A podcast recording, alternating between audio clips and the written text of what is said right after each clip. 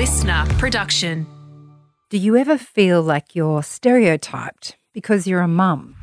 The reality is that with having a baby, being a mother, that there's more uh, ups and downs and messiness than there is that, you know, than the image that is portrayed. And that does not take away from the beauty of it. And everything that we do, where our goal is to just remove the shame from any experience that we're kind of taught to have shame around in our society and help people realize that true beauty and their power is in sharing their full selves and their messy selves with the world.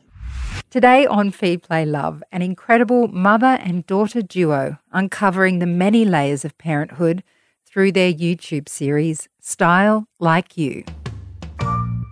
Feed Play Love with Siobhan Hunt.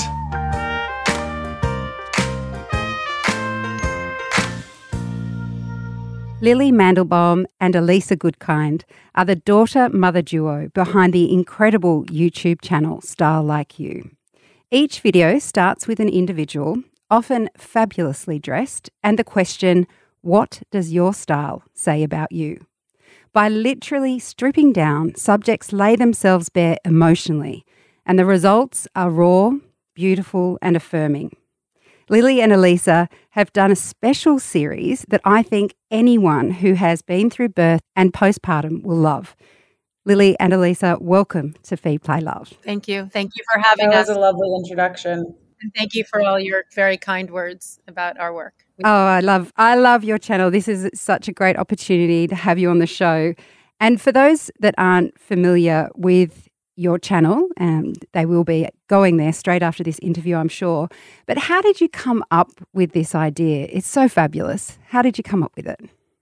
Um, well, my mom was a fashion editor and stylist in the fashion industry for over 25 years, starting in the 80s, and increasingly grew disillusioned with how it had sort of transformed from this hub of um, outcasts and authenticity and creativity and bottom up self expression to this sort of marketing machine that had become a place that was um, more often than not about exploiting people's insecurities in order to sell products and make just tons of money. And she felt creatively stifled and sort of not aligned with that whole shift um, circa like the early 2000s and i had struggled a lot with my body image growing up as a consumer of that kind of media landscape. So we both had our sort of frustrations with fashion and beauty media her from inside the industry and me from just a consumer standpoint. But we both shared this passion for people watching and for people that just like really made your head turn when they when you saw them on the street for how they dressed and how it was such a clear sign that they were marching to the beat of their own drum and being an individual and sort of not actually buying into the ideals that were being portrayed in media, the limited ideals of how you should look and dress and act. And um, those were the kinds of people that really inspired us. And so we were sort of starting to realize that there was a difference between style and fa- and what fashion was sort of saying style was or what yeah, what was being shown in magazines and that authentic personal style was something that was much deeper than we were being taught and more soulful and was about like owning who you are from the inside out. And we wanted to create a platform that celebrated those kinds of people and helped empower people to find that same like freedom and comfort in their own skin. And then that's how we started our platform StyleLikeU in general. And then that led us like years later to start our our video series what's underneath which is what you know we're the most known for now and and that and that you that we did the postpartum series for. Elisa what do you think it is about fashion and style that taps into the most vulnerable and truthful part of your guests do you think?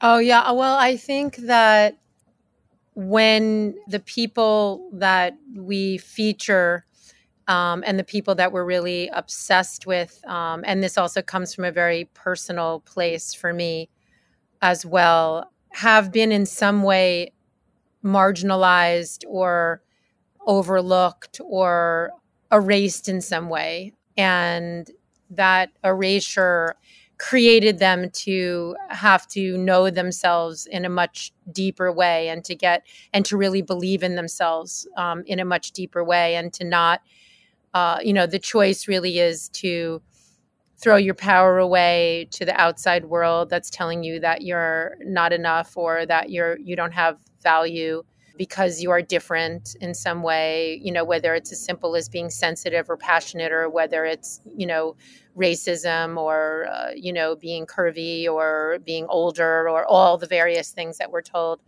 are wrong with us. Um, and so this, you know, it's just, it, it has, it's their style, their fashion, their self expression has become inextricably linked to their essence and to making sure that they will not be overlooked that they are you know that they are seen for exactly who they are without having to say a word. You both at the beginning put yourselves in front of the camera the same way you ask your guests to do.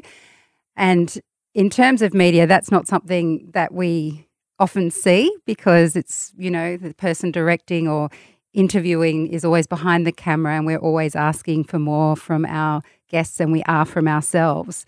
I'm wondering what that experience was like for you when you had to put yourselves in front of the camera and be vulnerable that way. And I might start with you on that one, Lily, because just looking back, it did seem that you were a little bit uh, uncomfortable trying that out? Um, well, yeah, I'm real. Yeah. So we've done it twice now. First, we did it in 2014 when we first started the What's Underneath series. And so, yeah, then I was really nervous. And I mean, we always wanted to do it because we felt like so honored that all these people were trusting us with their stories and with their vulnerabilities and felt like we you know wanted to like walk the walk as well. Um but it was yeah terrifying. At for well for many reasons. For me it was both scary because i've i'm kind of like i was shy like pretty shy growing up. And so like just and scared of people judging me. So being vulnerable in that way was scary emotionally um at the time. But then also i was still like in the a, a little bit more of like a nascent phase of my own like body acceptance journey that that I've been on in create like you know creating this series has been has healed me or been a big part of my healing and I was still at the beginning of that. So it was a, it was also a step in that direction for me to like reveal my body in that way.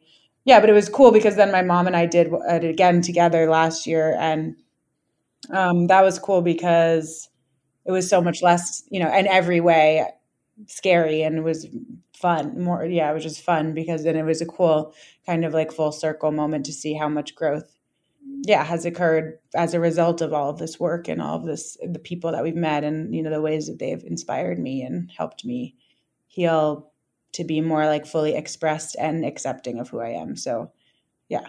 Elisa what was it like for you? You're coming at it again from a different place obviously. Well, when I did it by myself the first time, the hardest part for me was deciding what I was going to wear. That was the hardest part. It wasn't it wasn't the only because they're so evergreen and self-expression is such a very very important part of my mental health and well-being and healing. So picking that very precise thing was uh, the big the most stressful part for me. Speaking honestly and vulnerably is not hard for me. I like I like to do that. And as far as doing it together, it it really was uh, in a very a big milestone for me be, because I have come to a place with my own self awareness and the enormous amount of work that I've done on myself, both through my work, which has been very healing for me, also, but also you know many many different things that I do for healing, and I have come to a place where being I'm not always and not fully, but you know, for the most part and and and more than I've ever been before, defenseless and feeling just kind of cool with what has happened and able and giving Lily the platform to speak honestly to me publicly was a very freeing and cathartic experience for me to be able to do what was maybe not done for me um, and and to make strides and steps and uh, to breaking chains you know generational chains and uh, by just getting it all out there was you know something that i was very excited to be able to do. So that you know it, it was just an, a really great opportunity basically.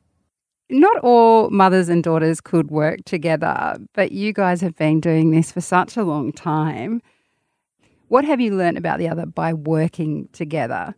Lily, do you want to go first?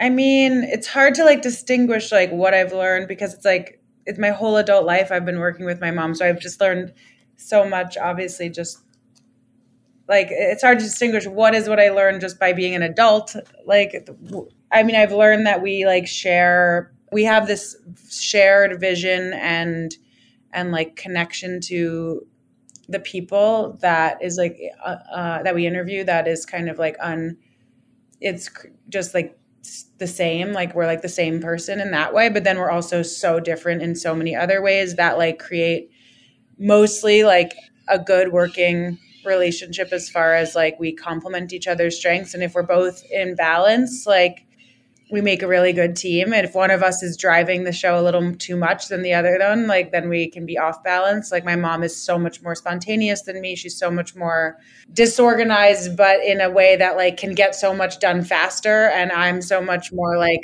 planner and organized and so like if it was up to her, it'd be like chaotic and but like so much would be happening. But if it was up to me, oh, and if it was up to me, everything would be organized, but maybe moving too slow. And if you put us together, it's at the right pace and like and has some structure to it and is yeah. So we really we push and challenge each other in a lot of ways and like and and we're our best when we're like both kind of like meeting in the middle and what keeps it working is sort of like the fact that we both are very are very much like people that strive to grow and look at ourselves and be honest with ourselves so we're constantly doing that within this and i think it helps. Um, and you know like we've had different phases or we've had to have different kinds of boundaries and we try you know we're like we're always really open with each other and elisa what about for you? What has this process been like working with your daughter?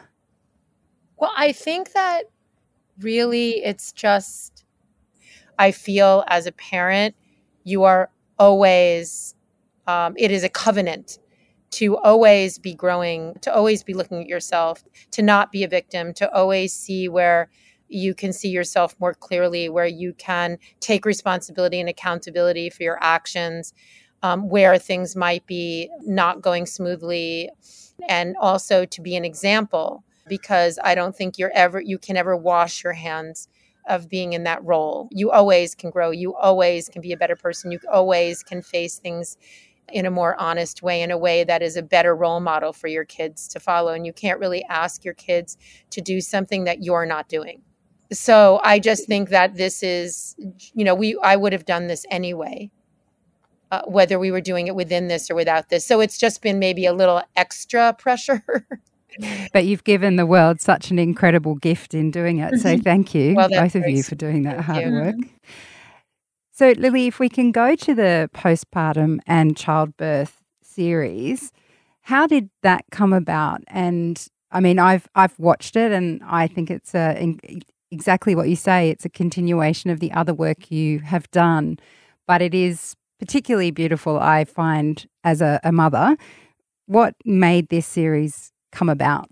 Honestly, it was a conversation with my one of my best friends who's like a doula and works in in birthing uh, yeah, and postpartum as a therapist. And yeah, we were just talking one day and she like yeah, just kind of suggested that this idea and was like just coming up with all of these different kinds of stories that she feels aren't really told and that like could be such a powerful that what's underneath could be such a powerful lens for shining light on. And so yeah, we just kind of like got inspired one day, and uh, that's and then it happened. Yeah, just like I was learning a lot from her about just like kind of underrepresented experiences in in postpartum and birth. I, I really I was not like a personal area of expertise of mine, but I was inspired when I was hearing her share about it, and then yeah so we and we just always it's always fun for us to use the lens of what's underneath to kind of like tackle a an issue in society and from many different perspectives or so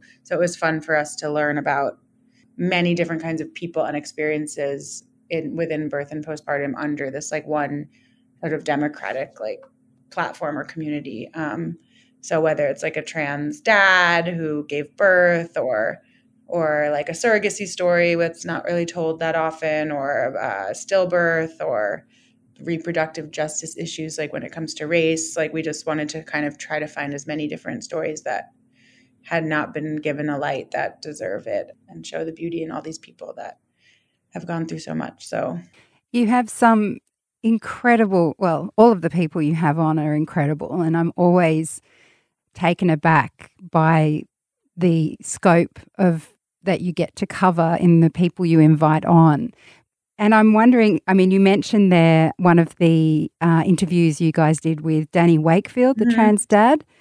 I just want to play a bit from that interview. I gave birth to Wilder at home, but I also gave birth to myself. Wilder's birth was so calm and grounding and beautiful and powerful that it really showed me what I'm capable of. Now, I know as a, a journalist, as a producer, that you don't get those kinds of insights and comments from people when you just talk to them from for five minutes. I'm wondering how you create such a safe space for people that they can feel.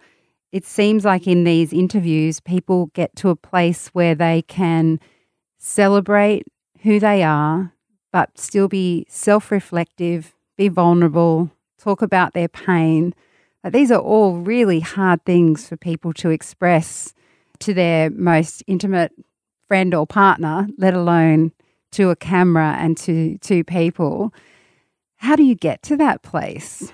Um, well, we take a lot of time with the people we interview. We're interviewing people for usually like two, at least two hours, if sometimes three which we're trying to not make it three, but because it's hard, to, it's so hard for editing. but but we really, yeah, we make we take our time so that we're not, you know, it's a really organic unfolding. And then there's also something about the format of like this the undressing that's going on slowly as they're kind of getting more revealing more and more emotionally that just sort of like really beautifully like weaves together but i think the i mean the answer to your question like most simply is just that like my mom and i just genuinely see the beauty in these people, see the beauty in their light and dark sides, see and like are really in touch with our own like shadow sides. So I think, yeah, I think they can just feel that genuine connection with us and we just, yeah, and like lack of judgment. And I think that just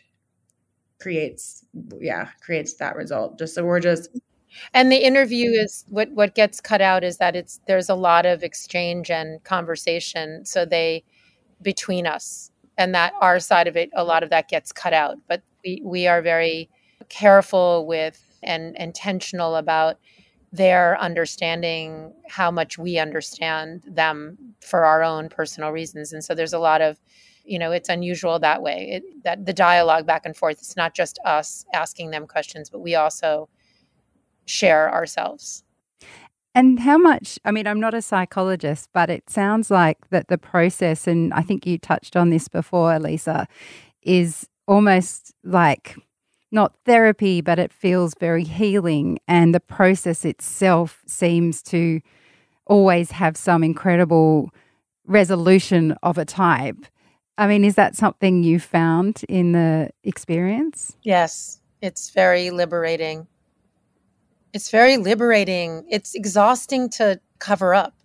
it's liberating to to tell the truth and to just be yourself. It just it just frees you up. And to be accepted for that. Yeah, and to be accepted for that and and and to be seen, to feel safe, to be seen, to be heard. That's all that anybody needs. That's all anybody needs to be their to, their to be to be in their power. Within that series, were there any moments for either of you where you were struck or lost for words mm. or felt a certain resonance? Was there anything like that in that particular series? I mean, I think Rachel's story, mom, right? Rachel Swift is a woman who experienced a stillbirth and of her first pregnancy in her first pregnancy and yeah just the place she went in that in our interview how real she was about that experience and her pain around it and yet how she continued on to like get pregnant again and have another two two children? Yeah. And just the way she honors her son who passed away and just the way she's like refuses to like hush hush and be ashamed about talking about that and just the way she's challenging death and like our taboos around death and yeah I, it was yeah we were at a loss for words from for that one for sure. Her bravery sometimes in that case and sometimes i do feel i what i feel like when i'm around someone like her and her bravery to be so honest is i feel like i'm touching a force you know like the force that is inside of all of us that we aren't always aware of or that we're afraid of or that we don't take the time to be in touch with or that we don't honor i don't know it's just it, it's so uplifting when you are around someone who is that powerful because it's just showing you know and mirroring your, your own potential to be that powerful just in the pure vulnerability just in the pure honesty like you just you feel that you know the love you just feel love. It's like this just such a pure uplifting feeling. And to be able to experience that in the midst of such a sad what uh, the whole world wants to like not talk about or sa- sad things we don't talk about. But i think what we're showing in all of our videos um, over and over and over again and particularly in that story is that the joy comes out of the sadness and that there's no part of us that isn't beautiful and there's no part of us that isn't love. There's no part of us you know there's no there's one thing over the other is not more beautiful one part of us over the other part of us. And i think when you are experiencing that and when you are around that you feel the power of that so deeply and it's very exciting as to the potential that you have within yourself. Well um, i could just talk to you all day all night i know i don't have that leeway thank you both for the content you create and thank you so much for taking the time to speak with me today. Thank you so much. Oh, thank you so much for having us and for being such a kind and caring supporter. We really we really appreciate it. That's Lily Mandelbaum and Elisa Goodkind. They are from StyleLikeU, and I will put a link to their YouTube channel in the notes of this episode. You absolutely have to go and have a watch.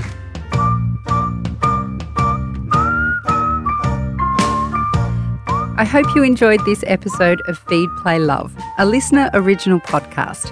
If there's something you'd like to learn more about, email me at feedplaylove at sca.com.au. I'd love to hear from you. For more great kids and parenting podcasts, check out the LiSTNR app and don't forget to follow us. I'm Siobhan Hunt. See you next time.